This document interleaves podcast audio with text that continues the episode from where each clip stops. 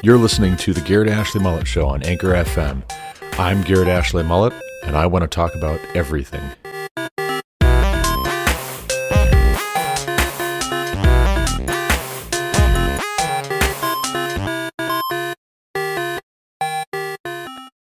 You shall not spread a false report. You shall not join hands with a wicked man to be a malicious witness.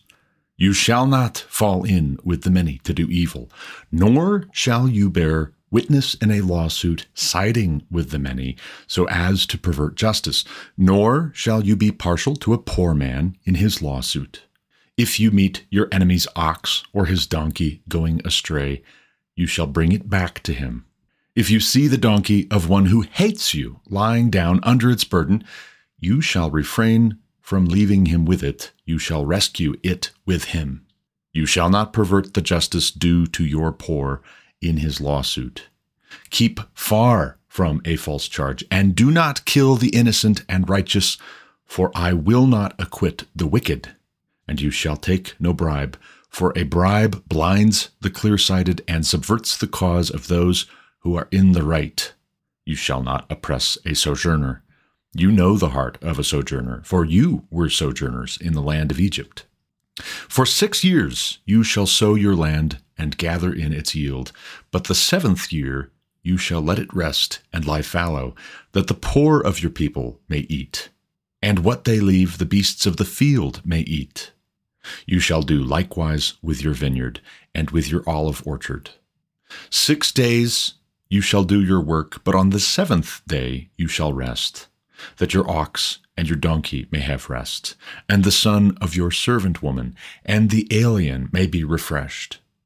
Pay attention to all that I have said to you, and make no mention of the names of other gods, nor let it be heard on your lips. Three times in the year you shall keep a feast to me.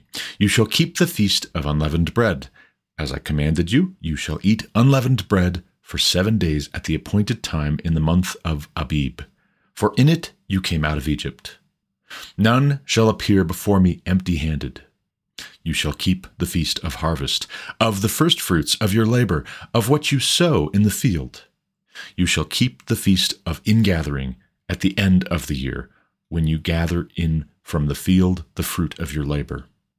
Three times in the year shall all your males appear before the Lord God. You shall not offer the blood of my sacrifice with anything leavened, or let the fat of my feast remain until the morning. The best of the first fruits of your ground you shall bring into the house of Yahweh your God. You shall not boil a young goat in its mother's milk. Behold, I send an angel before you to guard you on the way and to bring you to the place that I have prepared. Pay careful attention to him and obey his voice. Do not rebel against him, for he will not pardon your transgression, for my name is in him. But if you carefully obey his voice and do all that I say, then I will be an enemy to your enemies and an adversary to your adversaries. When my angel goes before you and brings you to the Amorites and the Hittites and the Perizzites and the Canaanites, the Hivites and the Jebusites, and I blot them out, you shall not bow down to their gods nor serve them, nor do as they do, but you shall utterly overthrow them and break their pillars in pieces. You shall serve Yahweh your God, and he will bless your bread and your water, and I will take sickness away from you. None shall miscarry or be barren in your land. I will fulfill the number of your days. I will send my terror before you and will throw into confusion all the people against whom you shall come, and I will make all your enemies turn their backs to you. And I will send hornets before you, which shall drive out the Hivites, the Canaanites, and the Hittites from before you. I will not drive them out from before you in one year, lest the land become desolate and the wild beasts multiply against you. Little by little I will drive them out from before you, until you have increased and possess the land. And I will set your border from the Red Sea to the Sea of the Philistines, and from the wilderness to the Euphrates. For I will give the inhabitants of the land into your hand, and you shall drive them out from before you. You shall make no covenant with them and their gods. They shall not dwell in your land, lest they make you sin against me. For if you serve their gods, it will surely be a snare to you.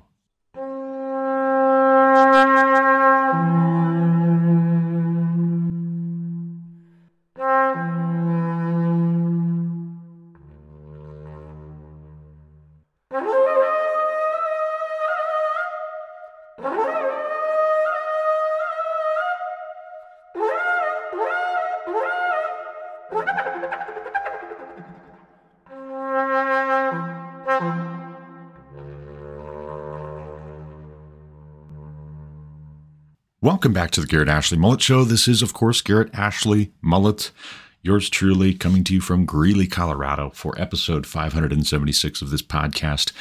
That was Exodus chapter 23 in the English Standard Version, which is my preferred translation, although I'm increasingly taking a liking to the NASB as well. That is what a great app for the iPhone. I think it's probably available for Android as well. Uh, that is what a great Bible app I have on my phone is in is NASB. Literal word. If you're looking for a good resource, totally free, you can download it onto your smartphone. I like to follow along during sermons on Sunday mornings. Tomorrow's going to be Sunday morning. I'll have my literal word Bible app open. And I like to be able to click the either Hebrew character or Koine Greek character in the upper right corner with that app open to the passage that we are considering and the sermon is being preached in relation to.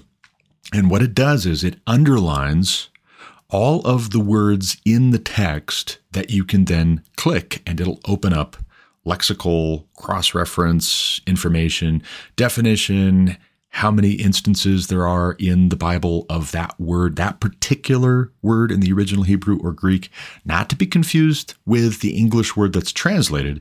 And that actually can be very interesting. Sometimes you find that when there are multiple definitions for a particular word, you can click through and you can see, oh, it's translated this way in this passage, this way in this other passage. I wonder why they did that.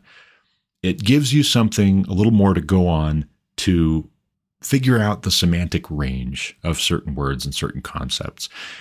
I highly recommend it. I would definitely check it out. If you're looking for a good audio Bible app, I've been using Dwell here lately, off and on, alternating back and forth between reading the text for myself the old fashioned way. And by the old fashioned way, I mean with my Bible app or with my physical Bible.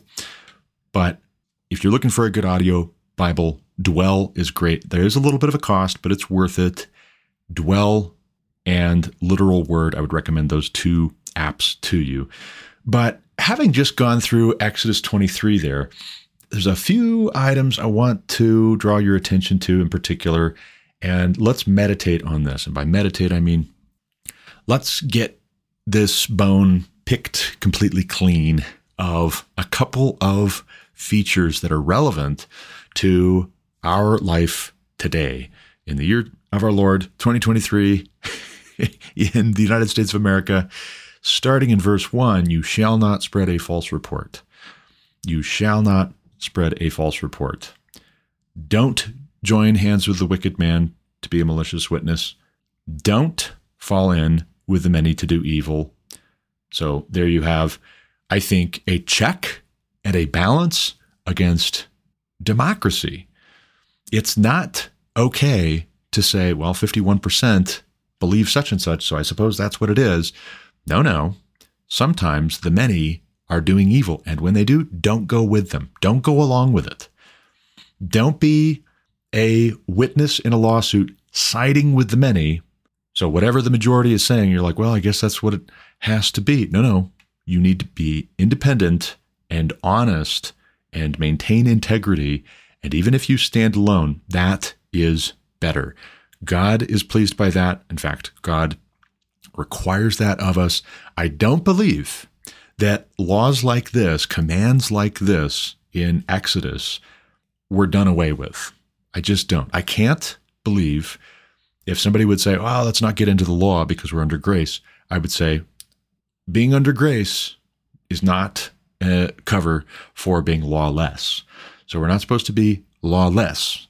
In fact, when Jesus talks about on the last days, many will say to him, Lord, Lord, he will say to many of them, Depart from me, I never knew you. What he calls them is workers of lawlessness. So if they thought they were under grace, but they were actually being lawless, that's a bad place to be. And you best wise up now rather than having some kind of a false assurance that you're under grace. I'm not saying everybody should be questioning their salvation all the time, but you should study your heart and you should consider carefully whether you are actually in Christ or you're not. That's all I'm going to say about it for right now, because what I really want to focus on is this idea of not spreading a false report, not bearing witness in a lawsuit, siding with the many so as to pervert justice. That right there, if we could grasp the importance of that again, I think it would have a huge impact on how our political system functions, how our news media operates, and how we, as common folk, if you're common folk like I am, I, I know I have a podcast, but I'm, I'm just a regular guy. Common folk like us perceive and engage in political discourse and in the news cycle. You know, if you're on social media, odds are high that at a certain point you have, or you are, or you will share a news story. Don't spread a false report. Don't spread a false report. Now, sometimes you might not know whether it's a false report or it's a true report. You might be saying, okay, this is a report, and that's true. You could say, oh, this is something that's being reported. That's not the same thing as spreading a false report. Spreading a false report would be if you repeat a rumor, an unsubstantiated rumor and allegation uncritically, as if it must be true because somebody said it. The first to state his case seems correct until the other comes and examines him, Proverbs says. The first to state his case seems correct. We have to be the second who comes and examines him. And we have to insist that there are others who are going to be allowed to come and examine the first to state his case. If we start getting the echo chamber at a local level, with our circle of friends and family, in our community, in our church, in our city, in our state, in our country, watch out because that echo chamber group think everybody just goes along with whatever seems to be the conventional wisdom and the popular consensus. Watch out because corrupt men will exploit that. And if they can work upstream of the narrative and control the narrative, they can railroad anybody who gets in their way, anybody they don't like. They can do it just for the fun of it, even if it's not profitable otherwise, just because they enjoy watching people get hamstrung socially, institutionally, bureaucratically, legislatively, politically. So don't go along with that. Do not, do not join hands with a wicked man to be a malicious witness. Don't do it. There's a God in heaven who said to not to. And we need to take that seriously. Interestingly, as well, we see, you know, lest anybody suppose this is only applying to those who are rich, the people who have a lot of money and they invest it in getting the results that they want, getting the rulings that they want. This passage also explicitly says not to go along with a poor man in his lawsuit. So, what you don't do is you don't assume bad character on the part of somebody just because they have wealth. Don't assume that they have bad character just because they're in the minority. Don't assume that they have good character just because they're poor. Don't assume that a cause is a worthy cause just because it's popular or because a lot of poor people support it. Don't do it. Don't do that. You've got to be above that if you are going to pursue real justice. If you are not pursuing real justice on God's terms, you are perverting justice, and He will not be mocked. A man reaps what he sows. It's not just no big deal and none of my business and none of your business. If that's happening, there's a God in heaven in whose image we are made who takes it personally and has every right to. And because he has said, Thou shalt and thou shalt not, yes, under grace, but meditating on the law, we will be blessed if we bear these things in mind and if we act accordingly. You shall not pervert the justice due to your poor either. So you don't assume that somebody who's poor has bad character. You don't assume that they have good character. You don't assume that they have bad character. Same also with the wealthy. You don't assume one way or the other. So what do you do? You look at the facts of the case. And if the facts of the case are being withheld from you and you're not being allowed to see them, that is a huge red flag. So, as a father of eight, I'm going to use some dad analogies here if I walk into the room and my son Enoch and my son John are playing, and then all of a sudden they bolt upright and look back at me with wide eyes, and their hands go behind their back, do I just smile at them and walk back out of the room again? Or do I say, What are you guys doing? What's behind your back? I might not have seen it, right? I wasn't looking for it, but now, as a father, I have to own that. I don't walk out of the room. I say, Hey, what's behind your back? What do you have there? And I guarantee you, because I know my children, and I'm something of an expert at this point in parenting with this many children over coming up on 16 years. My oldest son, Josiah, will be 16 this summer. I guarantee you that if they are trying to hide something, they'll say, Nothing. What's behind your back? Nothing. And it won't be true because if there were nothing behind their back, they wouldn't have bolted upright, wide eyed, and rushed to put their hands behind their back. Without fail, when I hear nothing, when I ask, What's behind your back? there is something behind their back. And odds are high that it's something they're not supposed to be playing with or they're not supposed to have. It's something that they're eating that they weren't supposed to be eating their mom had bought that so she could make maybe, I don't know, cookies later today because we've got guests coming over. Or there's an event coming up that she was going to bake something for other than cookies. You know, it could be that. It could be some tool or some valuable that they grabbed off the shelf. And all of a sudden, I need to find out what that is. Well, it's just the same. I mean, scale it up. People are people. When people are little people, they're people. When they get older, they're just older little people sometimes.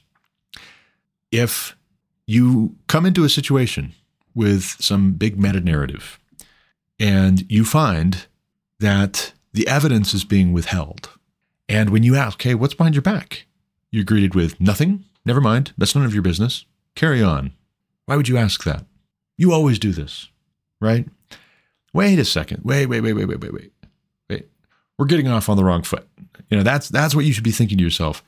Not how dare you to want to know what's actually really going on here insofar as it intersects with your business.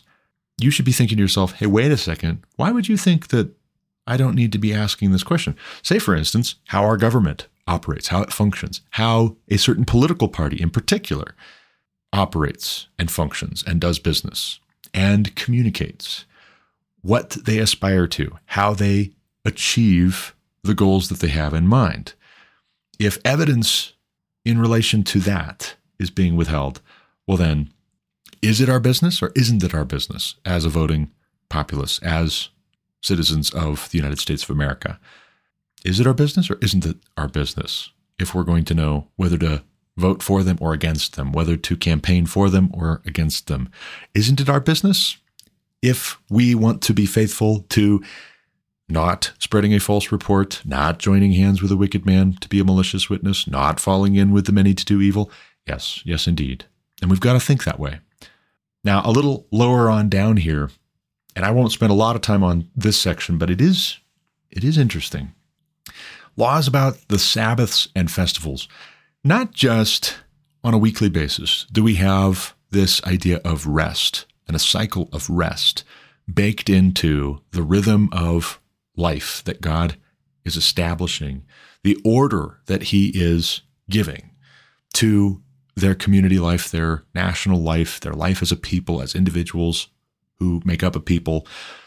not just on a weekly basis. Six days you will work, on the seventh you'll rest.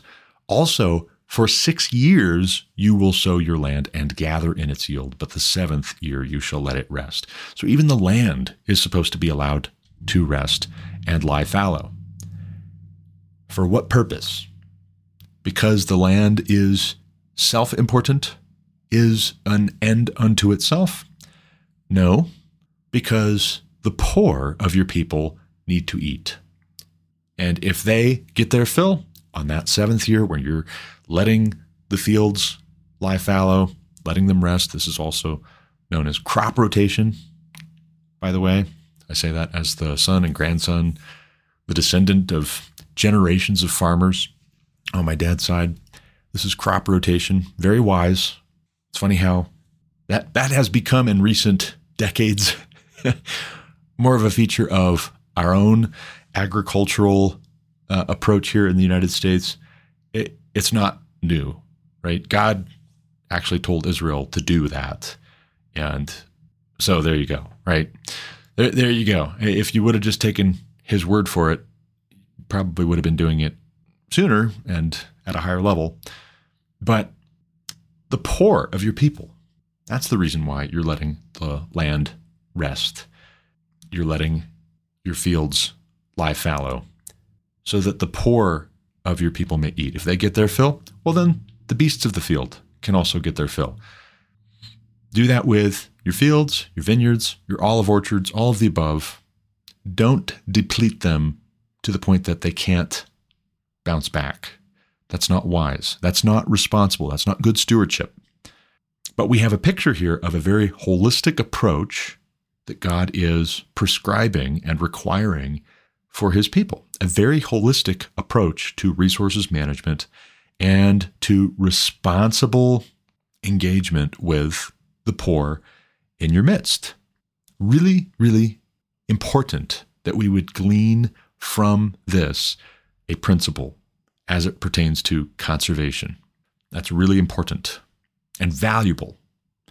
It's not just that we're conserving values and morals and things like that, that baby boomers in particular disproportionately in relation to the generations that preceded and the generations that followed them.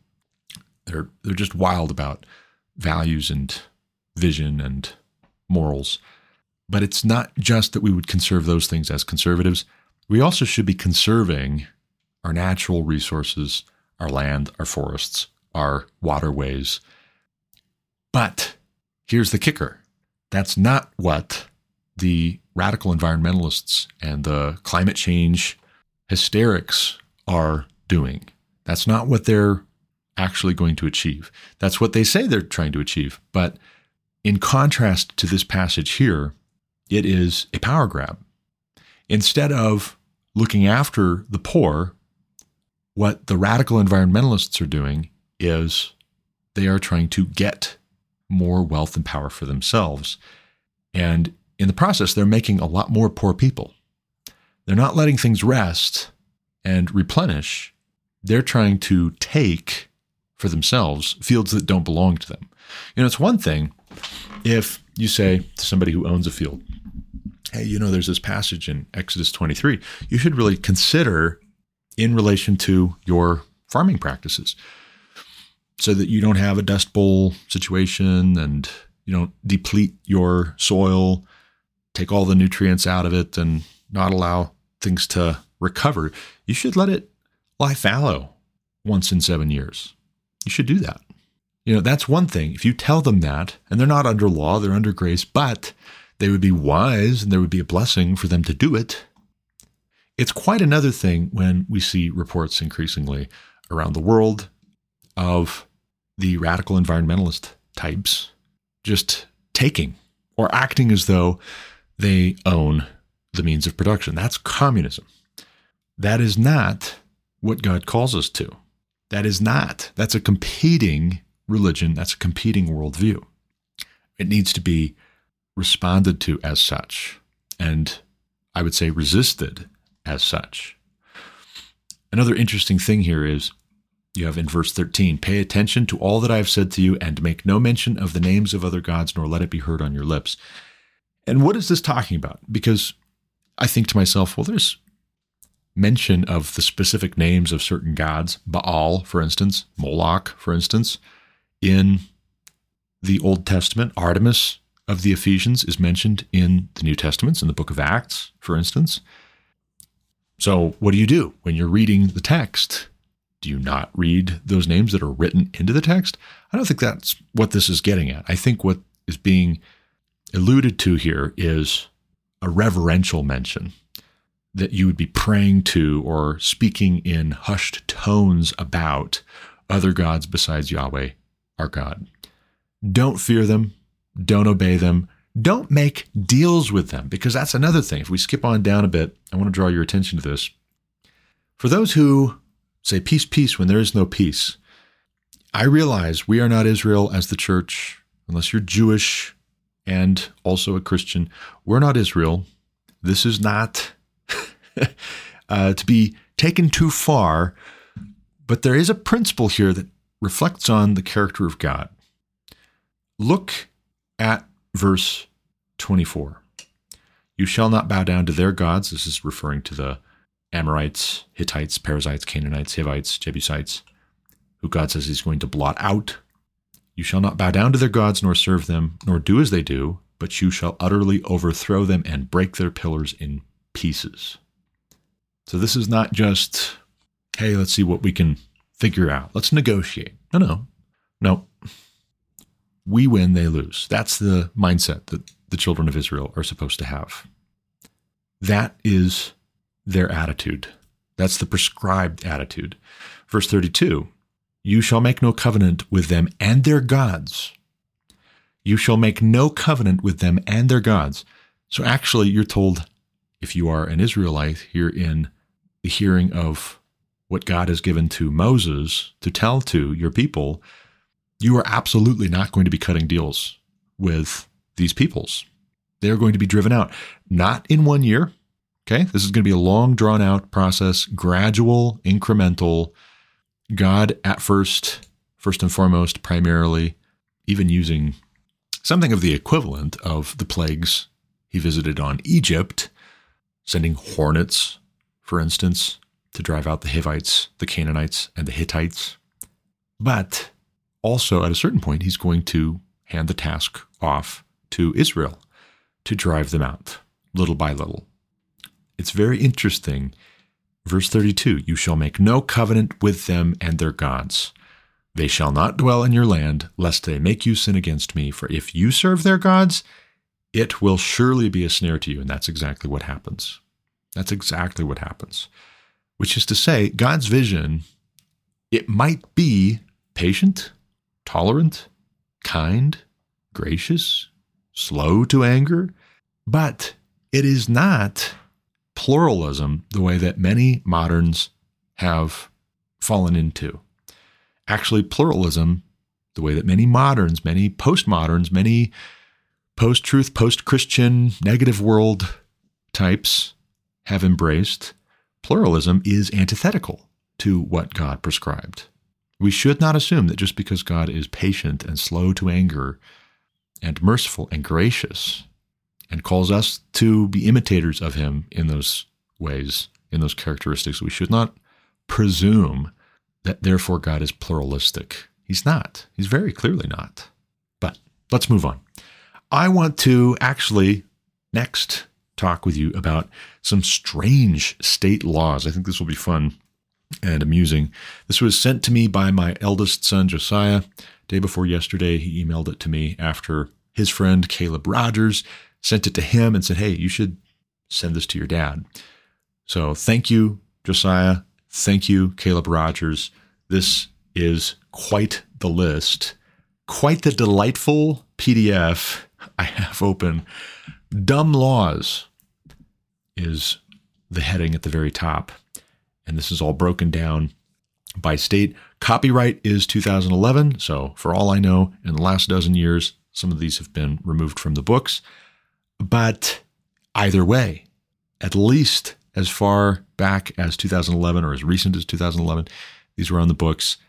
And some of these are just amazing. I mean, they're just amazing laws. If you think sometimes that Exodus, Leviticus, Deuteronomy, numbers are filled with some odd laws. Just wait. Just give me a minute here and we'll see how much more sensible, reasonable, welcome God's law in the Old Testament is. Starting from the top, alphabetically Alabama. Anniston, you may not wear blue jeans down Noble Street. I'm sure there's a story there. Uh, this one also, bear wrestling matches are prohibited. I, I'm sure there's also a great story there. Maybe some Russians immigrated to Alabama once upon a time and they had to be told, Niet. Dominoes may not be played on Sunday. Oh, darn. That was my plan. It is illegal for a driver to be blindfolded while operating a vehicle. It is illegal to wear a fake mustache that causes laughter in church. It is legal to drive the wrong way down a one way street if you have a lantern attached to the front of your automobile. Montgomery, it is considered an offense to open an umbrella on a street for fear of it spooking horses. You cannot chain your alligator to a fire hydrant. Yep, I saw you. I saw you Tuesday. You, yep, we know what you did. Charges are coming. You may not drive barefooted. You may not have an ice cream cone in your back pocket at any time. Uh, skipping down, Alaska. Even though it is legal to hunt a bear, it is illegal to wake a bear and take a picture for photo opportunities. In Alaska, it is illegal to whisper in someone's ear while they are moose hunting. It is considered an offense to push a live moose out of a moving airplane. I, I, surely these can't be real. Like, surely these are not real. Somebody just made a list. I, I don't know. I don't want to. I don't want to spread a false report and give Alaska a bad rap. But then again, when you're out there in the middle, the middle of the Yukon, uh, for a long time all by yourself, maybe, maybe you just get a little bit bored. That's a possibility. They push live mooses out of moving airplanes, and um, they had to be told to stop it. Don't don't do that. Kangaroos are not allowed in barber shops at any time, so maybe some Aussies moved, had a pet or two kangaroo. Uh, moose may not be viewed from an airplane. Okay. How about Colorado? Since we live in Colorado now, car dealers may not show cars on a Sunday. And that, okay, that makes sense. Blue laws from back when we were more uh, interested in being a Christian nation. Cripple Creek, it is illegal to bring your horse or pack mule above the ground floor of any building. Got to leave that guy outside. Denver, the dog catcher must notify dogs of impounding by posting for three consecutive days a notice on a tree in the city park and along a public road running through said park. It is unlawful to lend your vacuum cleaner to your next door neighbor. It is illegal to mistreat rats. You may not drive a black car on Sundays. In Colorado, it's now legal to remove the furniture tags that say do not remove under penalty of law. It is illegal to mistreat rats in Denver.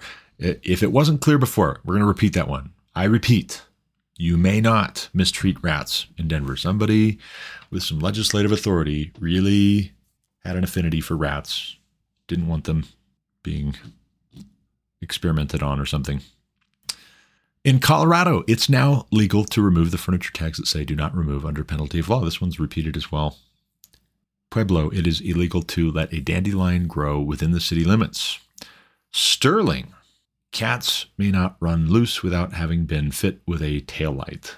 I just can't believe it. I, I can't believe that's a real law. That, there's just no way. Maybe somebody didn't like cats, right? Maybe the guy from Denver moved to Sterling, and there they had cats eating rats, and said, "You got to keep your cats from mistreating the rats." How about Montana, my home state? We'll scroll on down. It is a felony for a wife to open her husband's mail. Uh, my wife is doubtless a felon then. Don't tell anybody. Balls may not be thrown within the city limits. Hmm. Well, Montana's pretty common sense there. Uh, North Dakota, right next door.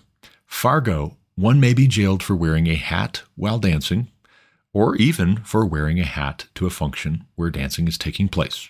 No hats. No hats, please, with the dancing. In North Dakota, it is illegal to keep an elk in a sandbox in your backyard. In Waverly, you better not let your horse near the tub, since horses are prohibited from sleeping in them, as well as in the house. It is illegal to lie down and fall asleep with your shoes on. How about Ohio? Ohio, according to Ohio law, according to this PDF, Strange State Laws, it's against the law to kill a housefly within 160 feet of a church without a license. I don't believe it. I can't believe it. Uh, Bay Village, it is illegal to walk a cow down Lake Road. Cleveland, it's illegal to catch mice without a hunting license. Clinton County, which would be where Wilmington was. I used to work there. I worked at that Walmart, their super Walmart, for a while, and I worked for R&L Carriers in Wilmington as well, both in Clinton County. Any person who leans against a public building will be subject to fines. So, yep, none of that. Chillicothe, Ohio, it is illegal to throw rice at weddings. Columbus, it is illegal for stores to sell cornflakes on Sunday. Okay, all right, that's enough. That's enough. Whether these are real laws that have ever been on the books, there's a part of me that increasingly would believe it because people can be really dumb and need that sense of power uh, that comes with being very particular. Also, all bets are off as to what our ancestors were capable of because look at what we're doing. If there's no new thing under the sun, if there is no new thing under the sun, as Solomon asserts, then extrapolate backwards situations like this one. Cardinal Pritchard over at notthebee.com posted an article just today. Colorado School District hires genderqueer shapeshifter witch to train staff on transgenderism. He writes, Guys, this is real. This is a real person, a genderqueer shapeshifting witch who was hired by a school district in Colorado to train staff. And look, I don't even have to explain to you who this person is that the Thompson School District hired to train staff on transgender issues the human themselves explains on They Them's website. Silent Charlie Wellington, They Them, is a sculptor of sound, artist of people, witch, genderqueer, shapeshifter, mercurial, story collector, and lover, among other things. Avidly interdisciplinary, they like to combine music with other art mediums, be that spoken word, visual art, ritual performance, loud and fiery, eye contact, otherworldly, and melting trysts or something else entirely. Uh, this person is perhaps capable of writing the kinds of laws that we see in this dumb laws list. And actually, more to the point, more to the point, is it just possible that sometimes laws get written because the person who was put in a legislative capacity really just wanted to make a mockery of the legislative process like they just did not even care. They didn't care and they wanted to communicate to everybody that they don't care. And this is their way of doing that to make it absurd. Is that possible? I would say that this uh, genderqueer shapeshifter witch seems to prove that yes, that, that is possible. This is clown world. This is ridiculous. This is absurd. And I think that is the point that we're being mocked. We're being mocked, and that's not a new thing. Uh, there is no new thing under the sun. There are people who just want to mock. They are scoffers. They should not be in charge of writing laws or teaching our kids, and this is why we homeschool. In this latest installment of And This Is Why We Homeschool, I give you the genderqueer shapeshifter witch being hired by the Thompson School District. And oh, by the way, Thompson School District, R2J is Loveland, Colorado. Loveland, Colorado is 20 minutes from where we live here in Greeley, 20 minutes away. So we're not talking the opposite side of the state or somewhere far away. I'm talking very, very close. And this is bananas. You should pull your kids out of the public schools, do what it takes to homeschool them, or send them to a private Christian school. Those of us who have means, by the way, really, really do need to get to work on facilitating home education and private schooling, private classical Christian education opportunities for parents here in America that are not sure what else they can do. We need we need to get to work on that. Christians in particular who have the wherewithal need to be investing more in facilitating. If you care about this country, if you care about how the generation that might be deciding what your end of life care looks like is going to be thinking, what their worldview is going to be in 30, 40, 50 years, whether they're just going to euthanize the whole lot of us in the name of climate change and social justice, you might you might make some charitable donations to private education and home schooling. I'm just just saying. Just saying. In other news, Samantha Flom over at the Epoch Times published a piece here just four days ago. Reps Jordan Massie ask ATF director to testify before House Judiciary Committee. Steve Dettelbach is the ATF director in question here. And we won't spend a lot of time on this, but we have a major problem with the ATF here in the US. Their final rule banning stabilizing pistol braces is a major problem, and it puts at risk tens of millions of Americans for felony charges. For owning something that was entirely legal, it was entirely legal up until the ATF just arbitrarily decided to change the rules. And now, what they are telling American gun owners is you have 90 days, and this is some time ago at this point, but you have 90 days from when they announced their final rule on pistol braces to register your firearm, apply for a tax stamp, surrender your firearm to your local ATF office, or destroy it. Those are your options according to the ATF. Did you know, and I just learned this myself from the Rocky Mountain Gun Owner legislative briefing that was held also in Loveland, not far from where I live. The Ford F 150 is the most popular model of truck sold in the United States of America. Very, very common. You drive down the road or the street or the highway, you will see F 150s all over the place. Every time you see an F 150, just think to yourself for every one F 150 out there, there are between two and three AR 15s in circulation in the United States. That's how common AR 15s are. And that's what the Democrats are trying to ban as so called assault weapons, as if they can. But more to the point, what they want ultimately is to disarm Americans who they don't believe are trustworthy to keep and bear arms. And that would be all Americans who disagree with them politically. Period. Full stop. Look back through history at what typically happens when there is a push for communism and also a push for gun confiscation, banning of firearms ownership by private citizens. Look at what happens when those two things come together. It's a major problem, and there has to be an appetite for just saying no and let it go to court. Let it go to court.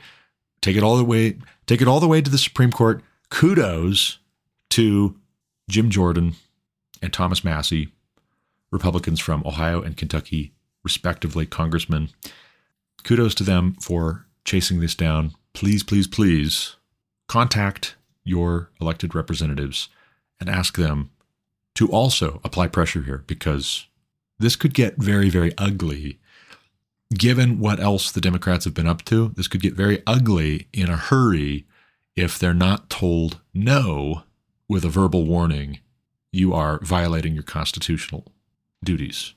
If you took an oath to uphold the Constitution, do bear in mind the Second Amendment to the U.S. Constitution. Do keep it in mind. A well regulated militia being necessary to the security of a free state, the right of the people to keep and bear arms shall not be infringed. Now, consider the business in Ukraine. You know, I was recently talking with my brother about this whole pistol brace final rule from the ATF. And because we go back and forth a bit about politics every now and then, I try to avoid the topic, but it comes up anyways, because everything's political, don't you know? I said, well, you know, maybe, maybe I don't apply. Maybe I don't recognize this final ruling from the ATF as lawful, as legitimate. And maybe tens of millions of other Americans also don't recognize this as legitimate. Not to say that the ATF won't try to enforce it, but they would be very, very foolish and very reckless if they did.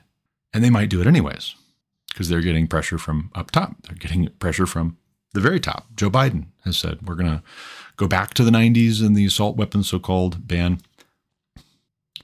I said, but let's just suppose. Let's suppose I took my AR 15 and I shipped it to the Ukraine. Do you think the ATF would require a Ukrainian defending their country from Russia to go through all this rigmarole, all this red tape, all this sludge that is supposed to disincentivize us from wanting to own firearms, keep and bear arms?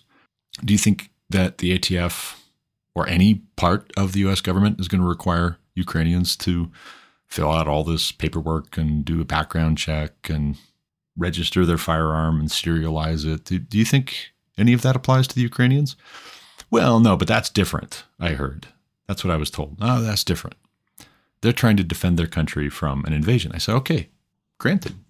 Maybe we don't get invaded here in the United States, in part because so many Americans are armed.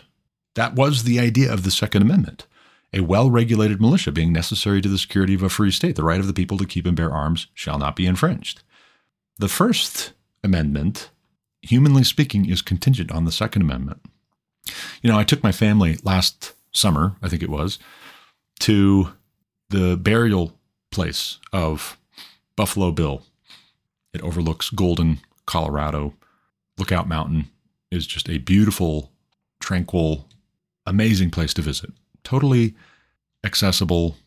Golden has a great pizza place, Woody's Pizza. If you're there around lunchtime or dinner time, go up to Lookout Mountain, come down off the mountain, go into Golden. Golden's neat. That's where the Colorado School of Mines is.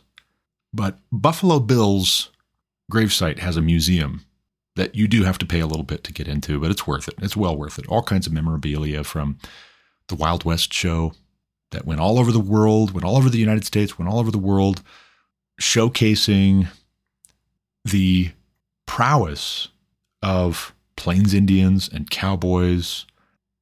Do you know that Buffalo Bill, when he was a lad, before he got famous, everybody knew his name do you know that he set out to go and get a job and provide for his family because his father was stabbed to death? True story. His father was stabbed to death. And do you know why his father was stabbed to death? Because his father was arguing in favor of abolishing slavery in the U.S. And somebody in the crowd, when his father was speaking, didn't take kindly to this abolitionist talk and decided to silence him. And so there is Buffalo Bill's father, deceased, murdered in public by somebody who didn't take kindly to his exercising his First Amendment rights. And now the family is without a provider, without a protector. And Buffalo Bill, what does he do? He mans up. He gets it done, rolls up his sleeves, gets to work. The rest is history. But my point is the First Amendment, in our day as well, is backed up by the Second Amendment. If we allow our Second Amendment rights to be taken away, we are already seeing infringements on our First Amendment rights. There is a will. All that is necessary for mass atrocities is means, motive, opportunity. We see some of those are already in place for the radical left in the US. A couple of those are already in place. The opportunity will be perceived as ideal and greater for the radical left if they're able to disarm American people, especially conservatives. If they can disarm us, they can also silence us even harder than they have already been trying to in recent years. And they will. It's in their nature, it's in their character, it's in their track record, it's in their literature. They already do it here and there where they think they have an opportunity to. Now scale that up coast to coast. We can't let that happen. We can't let that happen. But if we don't want that to happen, there has to be a willingness to pay attention, to contact elected representatives, to speak out, to say no. Moving on. AccuWeather is where I like to stay abreast of what the forecast is looking like. I've got the AccuWeather app on my smartphone and I keep a tab in my favorites, speed dial on my web browser. AccuWeather had a news story, a top story that caught my attention this week. It's over. NOAA declares official end to La Nina. The triple dip La Nina that began in 2020 has come to an end, and AccuWeather forecasters say that it could be replaced by its warmer counterpart El Nino. Bill Deger, AccuWeather senior meteorologist, published this one just a couple of days ago, March 9th. He writes NOAA's Climate Prediction Center, CPC, on Thursday declared an end to the long standing La Nina that began nearly three years ago, signaling that ocean temperatures in the equatorial Pacific were warming up. The La Nina pattern, the colder counterpart of El Nino in the El Nino Southern Oscillation, ENSO, climate phenomenon, has influenced the weather across the northern hemisphere in a number of ways in recent years. The unusually long lasting nature of the phenomenon led to the unofficial nickname of a triple dip La Nina, as it persisted through three winter seasons. Conditions were first observed in the Central Pacific in the three month stretch from July through September 2020, and they continued nearly uninterrupted for 30 months. This is just shy of the La Nina from 1998 to 2001, which lasted 32 months, according to AccuWeather senior meteorologist Dan Pydynowski. La Nina occurs when the water temperatures in the eastern equatorial Pacific Ocean are at least 0.9 of a degree Fahrenheit, 0.5 of a degree Celsius below average over three months. Conversely, El Nino happens when the running average is 0.9 of a degree Fahrenheit, 0.5 of a degree Celsius or higher. Neutral conditions exist for any departure between those two temperature ranges. While it may seem like such a small change in water temperature in one part of the world would only have a minimal impact elsewhere, it can significantly alter global wind patterns which drive the development and movement of storm systems and moisture across the globe. During La Nina, the southern United States tends to experience warmer and drier conditions than usual, while the northern U.S. can be wetter and colder. It can also lead to an above average number of tropical storms and hurricanes in the Atlantic basin as it makes conditions more favorable for storm development. In 2020, a record setting hurricane season unfolded in the Atlantic with forecasters using more names to identify storms than ever before. Another above normal season followed in 2021. However, the 2022 season produced 14 storms, which is around average. That's around average. CPC is forecasting neutral conditions, neither La Nina nor El Nino, to continue through the spring months and into the early summer. Since neutral conditions are expected for a few months, the effects that the ocean temperatures in the central Pacific have on the weather patterns globally will be diminished. Later this summer or in the fall, El Nino conditions are forecast to emerge according to AccuWeather's team of long range forecasters. This too will have vast implications for weather patterns across the Northern Hemisphere for the second half of 2023 and beyond. An El Nino tends to lead to wetter conditions than usual across the southern U.S. and warmer, drier conditions in the northern U.S. Stronger El Ninos can amplify those effects, leading to destructive flooding in some areas and severe drought in others. Strong El Ninos have recently been observed from 97 to early 98 and from 2015 into early 2016. And there's a little bit left to this article, but let me just point out a couple of things, just briefly. One, the Earth's climate is complicated. There's a lot that goes into it, including but not limited to solar activity. There's a lot that goes into it. And what I don't see here is forecasters asserting with absolute confidence, even in the next couple of short years, what the weather patterns are going to be. I don't see that, which is interesting when you consider this in relation to climate change, doom and gloom, catastrophism, the sky is falling, chicken little hysterics. It's important for us to note that the folks who are so confidently predicting the end of the world due to the burning of fossil fuels have been consistently, time and again, wrong. They've been consistently, time and again, wrong. And yet, what do they do? They just move the goalposts, all the while continuing to push for command control over national economies, international, the global economy, which is to say, all of us. Because the economy is not something that just exists in and of itself. The economy is just all of our individual contributions in relation to one another at whatever scale we're talking about the economy in. But another thing I want to point out here is the gendered language. Has anybody asked these patterns, these climate phenomena, what their gender is, what their preferred pronouns might be? Now, you do realize La Nina and El Nino are Spanish. There's a masculine and there's a feminine. La Nina is feminine. El Nino is masculine. I also find it amusing, not necessarily profound, but amusing that El Nino is the warmer of the two and La Nina is the colder of the two. Why might that be? Was it a flip of the coin? Was it randomly decided? I don't think so.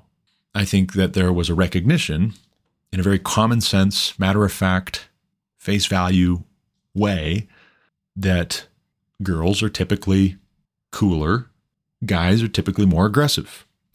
There are exceptions, but these are general rules, and the exceptions have to have a general rule in relation to which we would say they are the exceptions rather than the rule. The rule is that men, boys, males are typically more aggressive thanks to testosterone. Girls are typically more docile, more submissive. And that's okay generally because that's how God made us with a purpose, so that there would be order. It's good that there is male and female created in God's image. And we have to appreciate that God had a good purpose in that and that He, in the beginning, said it was very good. The earth was good. Everything He put into the earth, separating the waters from the dry land, that was good. Sun, the moon, and the stars, that was good. The light and the darkness, that was good the birds, the fish, the creeping things, the animals, the mammals, the beasts of the field, the beasts of the air. Good. Trees, bushes, various plants. Good. Then he makes man in his image. Let us make man in our image, he says, after our likeness. And then, after that, after placing man made in his image in Eden, in the garden, God says what he had made was very good. And so the climate change hysterics have it opposite, insofar as they see it as a problem that man is in creation, being fruitful and multiplying, filling the earth and subduing it. The climate change hysterics would have you believe that that's a problem, that that's bad. That's not very good. That's very bad. God said it's very good. In fact, He commanded it. It's the first and perhaps most impactful command be fruitful and multiply, fill the earth, and subdue it. It's a positive mission that we're called to. You know, I wasn't planning on announcing this in this episode, but now's as good a time as any to announce it here to any of you who don't know that my wife and I are expecting again. We have eight children who have been born healthy, inquisitive, enthusiastic, energetic, diverse in their interests, in their temperaments, seven sons, one daughter. We just found out last Friday, not yesterday, but a week ago yesterday, that we're expecting again. And it is sooner than we had anticipated, and it does make us a little bit nervous. But we have our convictions, and we believe that our convictions are predicated on the truth and authority of God's word, and that we can't but commit ourselves to trusting God's good purposes and His good pleasure. We want to be good stewards, absolutely. But my wife turns 36 in May. I turn 37 in November. We are still young. And you say, well, your wife has some health problems. And I say, yes, she has had some health problems. And those predated us getting married. And there again, we trust the good Lord. And I don't believe that's irresponsible. The goal in our minds has never been, not from when we very first got married and started talking about how many kids we wanted to have, when, how we wanted to raise them, what kind of a education we wanted to give them. The goal has never been let's have as many children as humanly possible. But the goal has been we want to be faithful. Without faith, it is impossible to please God. We want to be good stewards. We want to be content. Godliness with contentment is great gain. We want to be expectant of the Lord's favor and his blessings if we are being faithful and good stewards and diligent and content with whatever it is that he entrusts to us. We should be horrified at abortion and the bad attitude towards having children, towards getting married, having children, raising a family, being in church, believing the Bible. We should be horrified by that in our day. And yet, it's one thing to criticize it, it's one thing to disagree with it, it's one thing to argue against it. If that's all you do and you are tacitly conceding your manner of life, your mode of life to it, to the zeitgeist, to the spirit of this age, to those sensibilities in the way that you plan your own family, what is that but hypocrisy? And so our goal from the beginning was to be content. If the Lord does not bless us with children, then we will be content. And if the Lord does bless us with children, then we want to be good stewards and content. And yes, we are excited. Yes, we are also very sober about it. I, for one, anticipate taking the brunt of any criticism, for instance. And so be it, because I am not, first and foremost, seeking your approval. I'm first and foremost seeking God's approval. And if you encourage me in that, great. I'm as glad for your sake as I am relieved for my own sake or for my family's sake. But I look at my generation and I look at the demographic problems and just take this news item here, for instance. Daniel Plainview, probably not his real name. Seems like everybody at Not the Bee writes under a pseudonym, except Joel Abbott. I think Joel Abbott's legit. Looks like a real dude. Also might be a pseudonym. Don't know. Daniel Plainview published just this morning. It looks like the world is very close to reaching peak population. He's got a graph here. You can check it out. I'll put a link in the description for this podcast episode. United Nations population to 2100, their projections. They show high fertility scenario, low fertility scenario and the median projection world population billions. A low fertility scenario sees us very, very close. And I'm talking uh, the next 27 years, dipping and going downwards. There's a quote population free fall, a tweet from Elon Musk embedded and I quote, twice as many people died in Japan last year as were born. Population freefall. Rest of the world is trending to follow. amp.cnn.com. Japan births fall to record low as population crisis deepens.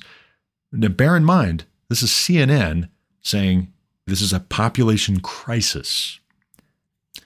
A quote The number of births registered in Japan plummeted to another record low last year the latest worrying statistic in a decades long decline that the country's authorities have failed to reverse despite their extensive efforts. The country saw 799,728 births in 2022, the lowest number on record and the first ever dip below 800,000, according to statistics released by the Ministry of Health on Tuesday. That number has nearly halved in the past 40 years. By contrast, Japan recorded more than 1.5 million births in 1982. Japan also reported a record high for post war deaths last year at more than 1.58 million. So, just to recap briefly number of births 799,728. Number of deaths 1.58 million. That's astounding. The replacement rate, by the way, is two. If you're keeping score at home, a man and his wife having two children have replaced themselves. That makes sense, right? They pass on, and if there is a boy and a girl in the next generation, that's just maintaining. I'll note that some of the symptoms, and we don't know for sure. I mean, it could be that it's just because we're not getting any younger. But some of the symptoms my wife is experiencing may indicate twins. It's very early. We're, we won't know until this next week, even possibly. We might know this next week with an ultrasound. But if it's twins, then we will have, Lord willing, we pray, we hope and pray. You can pray with us. We'll have 10 children, which will be more than my grandparents on the Mullet side had. Actually, more than anybody that we know personally. And whether it's one or it's two, I just want my wife to be healthy and happy and holy. I want however many children the Lord blesses us with to love the Lord, to follow after him, to be happy, to be healthy, to be holy. But I look at this and I say, you know what? I can talk all I want. I can talk all I want on my podcast about here's what the Bible says, here's what I read in history, here's what's going on in the news cycle. I can talk all I want about that stuff. Do you know what the single biggest impact I expect my life to have is? It's being a husband and being a father. If I teach my children to love the Lord, to meditate on His word, to trust in Him, if I give them, yes, good understanding of reading, writing, arithmetic, history, science, literature, art, music, economics, philosophy. I mean, great, great, great, great, great. But if I can set a good example for them, I hope and I pray, I know it's not going to be perfect, but I hope and I pray that it's a faithful one to follow after the Lord. The stark reality is my peers are going to reach the end of the line if they haven't had any children. The next generation is going to be disproportionately influenced by those who are having children, those who are training up their children in the fear and instruction of the Lord. And that's why it's so critically important that before I focus on skills that are marketable, that'll help them to get a good job, before I teach them how to write in cursive or do algebra or build a computer or how to hunt or fish or camp or arm wrestle or whatever.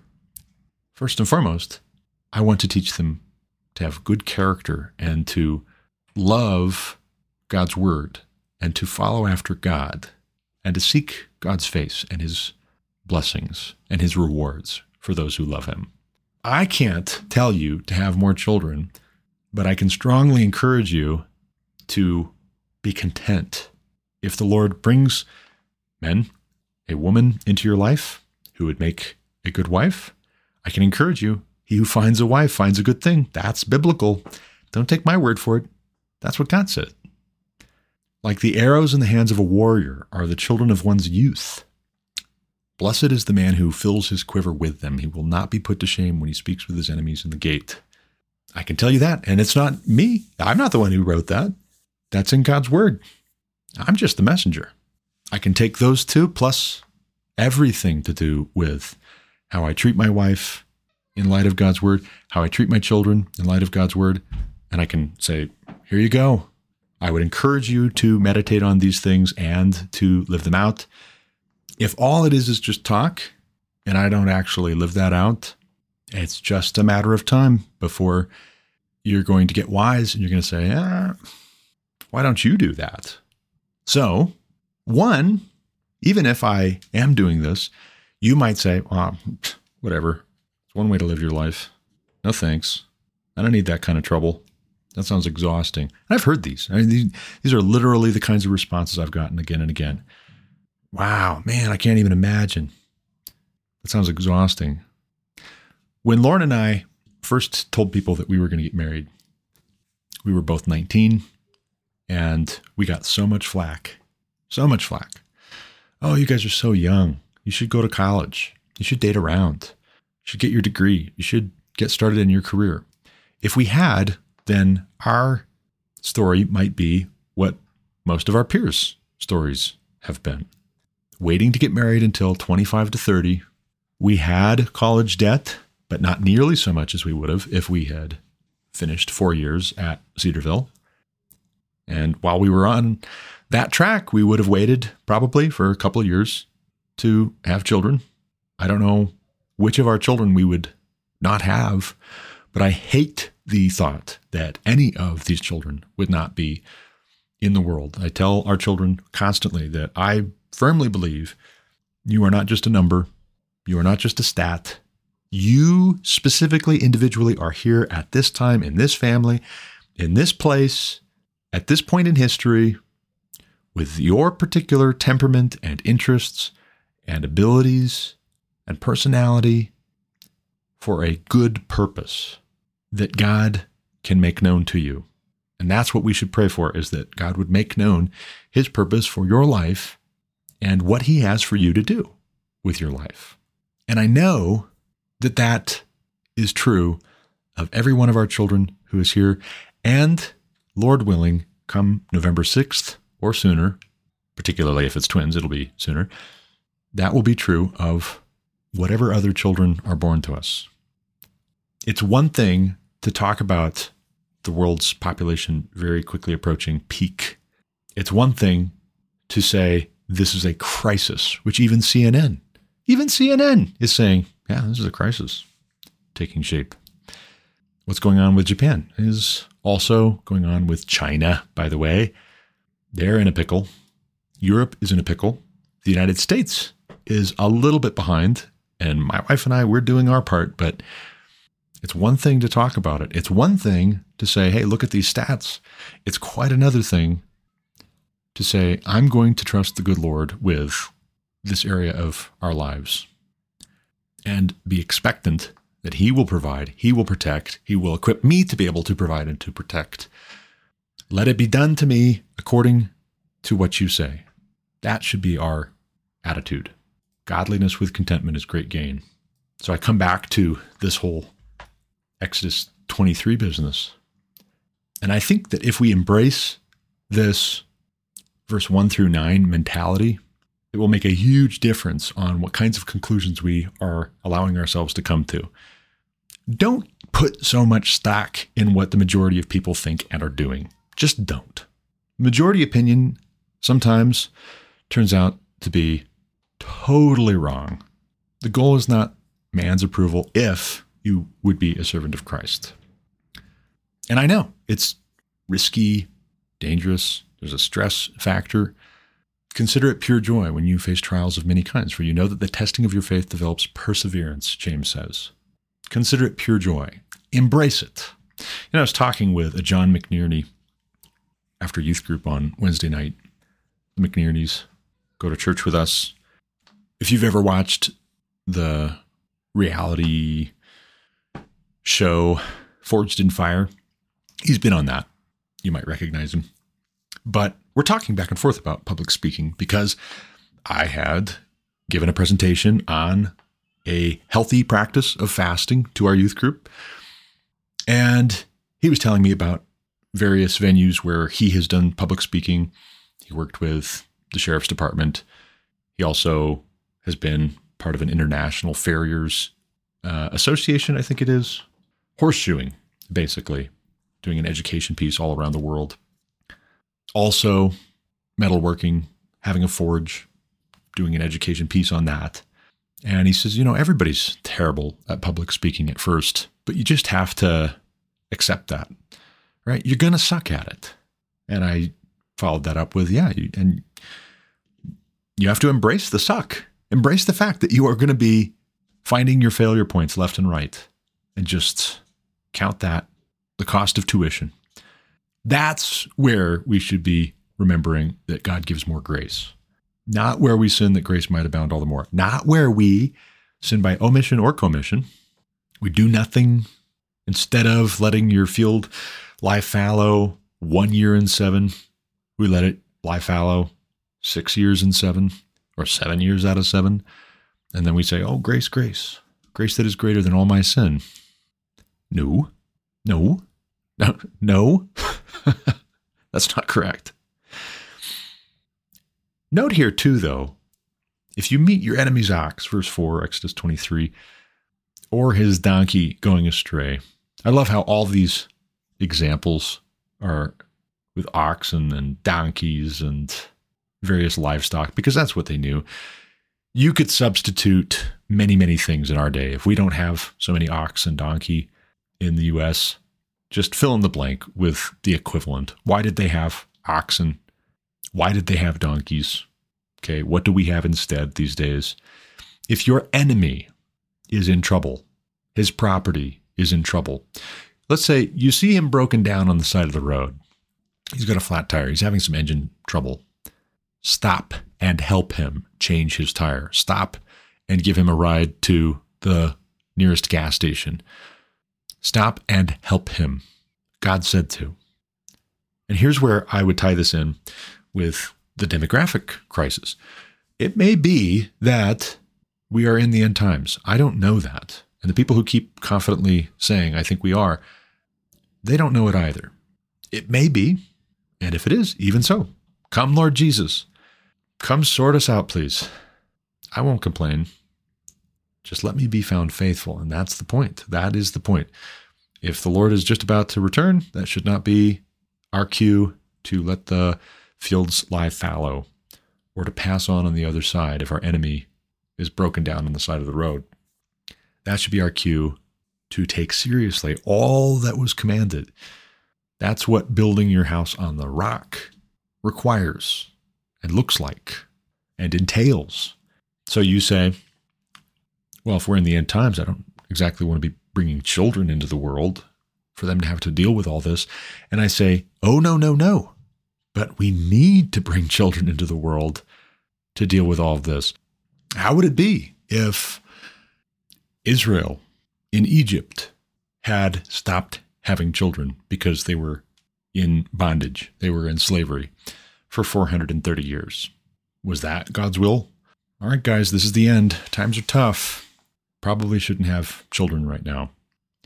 That's not how they responded.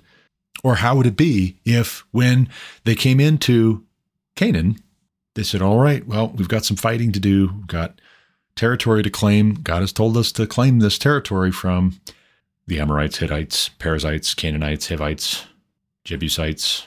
Probably we should wait to have kids. No, in fact, actually, it's just the opposite. What God says is just the opposite. I will give the inhabitants of the land into your hand, and you shall drive them out before you. And and I will not drive them out from before you in one year, lest the land become desolate and the wild beasts multiply against you. Little by little I will drive them out from before you until you have increased and possessed the land. That is to say, how they're going to increase is they're going to have children. When they're taken away into captivity in Babylon, and Jeremiah the prophet counters the false assurances, the peace, peace, when there is no peace, from false prophets who claim to be speaking the word of the Lord, but they are false prophets. They're saying, oh, you're going to be back in the promised land in no time. This will turn around. You just watch. Jeremiah says, no, God didn't say that. They're lying. Here's what God says build houses in captivity, in exile. Build houses, plant vineyards, plant gardens, take wives, have children. Raise your children in such a way that they will also be given in marriage and have children after them. Increase in the land, Jeremiah chapter 29, increase in the land and do not decrease. And seek the welfare of the city to which Yahweh your God has brought you in your exile, for in its welfare you will find your welfare. It is not carnal, fleshly, unspiritual, unbiblical, ungodly, unchristian for the Christian to look at the current situation in the United States of America and say, well, I think we should have some more kids and show up at the next city council meeting or write our congressman. It is not ungodly. In fact, it's entirely in keeping with the whole counsel of God that we would say, hmm, looks like our country is headed for a demographic crisis. I think maybe we should have some more kids and make sure that they get a good education and make sure that we haven't so burnt them out on the idea of getting married and having kids by our example that they run as far away from that when they get older as they possibly can. We should raise sons and daughters in such a way that they will look forward to getting married and having families of their own someday. Increase in the land and do not decrease. And if Jesus comes back, if the good Lord Jesus Christ comes back next week and that's it, great. Let us be found busy and actively pursuing what honors God, obediently, faithfully, by God's grace. Because it's not going to be perfect and it's not going to be 100%. I just don't want to be the one who buried his talents in a field. The whole parable of the talents does bear mentioning here. In all of these topics, the master gives a certain number of talents to three servants. The one who buried the talents in a field rather than investing them in a profitable way is the one who hears, You wicked servant. You wicked servant. That's not what you want to hear. If that's your pursuit of happiness, then you're doing it right to say, I want to hear, well done, good and faithful servant at the end. That's the that's the thing I want most. That is the thing you should want most. That's what it means to seek first the kingdom of heaven and his righteousness. And all these other things will be added unto you. And when they are added unto you, you thank God for them and you enjoy them. By God's grace, be content with much or with little. Don't assume that God blessing you is somehow an erosion of your godliness and your character. No. Also, don't assume that if you are poor, you are therefore virtuous. No. That's out of step with Exodus 23 here. Don't be partial to a poor man, and don't try to be a poor man so that other people will be partial to you. Au contraire, mes amis. But I look at the demographic problem and I look at the climate change controversy and I look at genderqueer shapeshifter witches. I look at the ATF director being called to answer some questions for Congress. I look at strange state laws that are still in the books, perhaps, possibly, maybe. And I say, I may not be able to do it all, but I see be fruitful and multiply, fill the earth and subdue it. Is the earth filled up? No. Is it probably about to get a little less full? Uh, yeah. Looks like that's in process. Looks like it's trending that way. Let's see what we can do about that. That attitude should be our attitude. Generally speaking, in light of what God's word says, not that I'm so great and fantastic and wonderful and you should all just aspire to be more like Garrett. But insofar as I am trying to set a good example. If you can benefit from following my example, if it will direct you back to God's word and his intentions, his plans, his purposes, his goodness, his grace, his justice, yes, also, well, then I will tell you that we are expecting again. And I am okay with all possible combinations here, so long as mama and babies are in good shape. I trust that the good Lord is able to protect and provide better than I am, I also trust that He's able to equip me to be able to provide and protect. Even when I struggle to trust that, I know that I have to aspire to that because that is how to please God. Without faith, it's impossible to please God. That is to say, with faith, it is possible to please God. And we should want God's pleasure if we love Him. And we should be expectant of a reward. We should be motivated by a reward.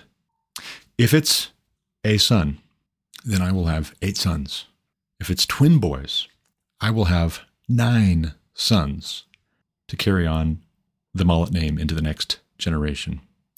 If it's a son and a daughter, I'll have two daughters and eight sons. If it's two daughters, I'll have three daughters and seven sons. If it's one daughter, I'll have two daughters. All of these sound super. And I think here of Philippians.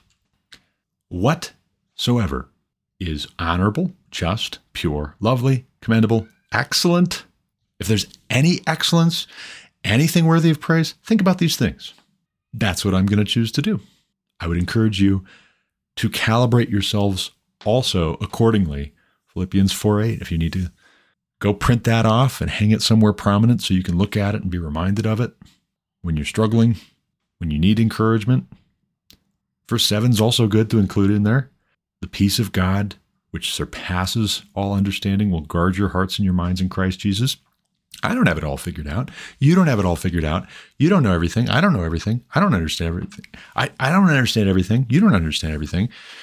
When I look at the, the landscape, it seems like consistently, again and again, the folks who are having the most trouble and the folks who are causing the most trouble are the ones who believe that least and have the most frustration with it.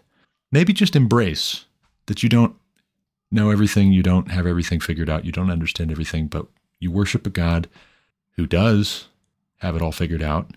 Wisdom would see us going to Him, asking for wisdom. He gives generously to all without finding fault believe that he will. That's all the time I've got for this episode. I got to run. I'm going to go play some Hunter Call of the Wild. It is a Saturday. We're still renegotiating, rearranging, recalibrating our attitudes and our ways of doing things. Mama not feeling so great, feeling a bit nauseous and tired, as is normal. That's part of it. It's not a bug, it's a feature. But my boys here lately, they've been trying to get me into playing more Call of the Wild, Hunter Call of the Wild, The Hunter Call of the Wild. Great game. It's been out for several years now. I hadn't really played it, but they've gotten me into it. I'm looking for games that I can play with them that are educational, that we can use to learn some good skills in a cost effective way. If this is one that they enjoy and it's an opportunity for us to bond Super. Great. I just harvested my first grizzly bears this morning before everybody woke up. Listening to, by the way, this is kind of funny. Listening to The Call of the Wild, you know, the book by Jack London. I've never read it before, never had the pleasure, but it is set in the Yukon. And where was I hunting this morning? in the Yukon. It was super fun listening to that on audiobook while trudging around in the forests and in the mountains, hunting moose and grizzly bears. Oh, it was great. My son Daniel wakes up. He's the most enthusiastic about this game and about hunting in general. He will probably be the hunter that I once upon a time aspired to become. he will actually be, with any encouragement and opportunity himself. But he came up and I was showing him the grizzly bear that I harvested, my trophy lodge where I've got everything set, rearranged it a bit. I went over to his trophy lodge, checked out what he's got. He's got some super cool, super, super cool specimens that he's harvested from all over the world in this game. You can go to Africa and South America, go to Europe, all over the US, up into Alaska. It's great. It's great. So I'm going to go play that game with him. And Evelyn also is getting into it. She's going to play it on the Xbox. We're going to take it easy, spend some time together as a family today. As always, thank you for listening. Until next time, God bless.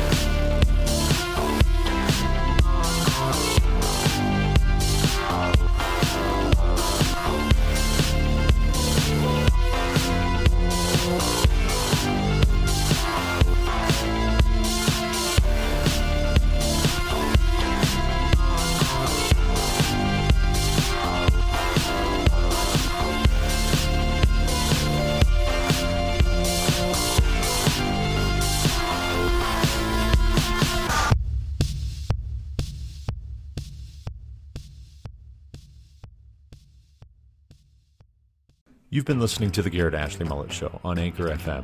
For more content like what you just heard, subscribe to this podcast on Apple Podcasts, Google Podcasts, or Spotify. Also, check out thegarrettashleymulletshow.com to subscribe to email alerts when new episodes are published. As always, you can reach me with any comments, questions, complaints, objections, or insights at garrettashleyMullet at protonmail.com.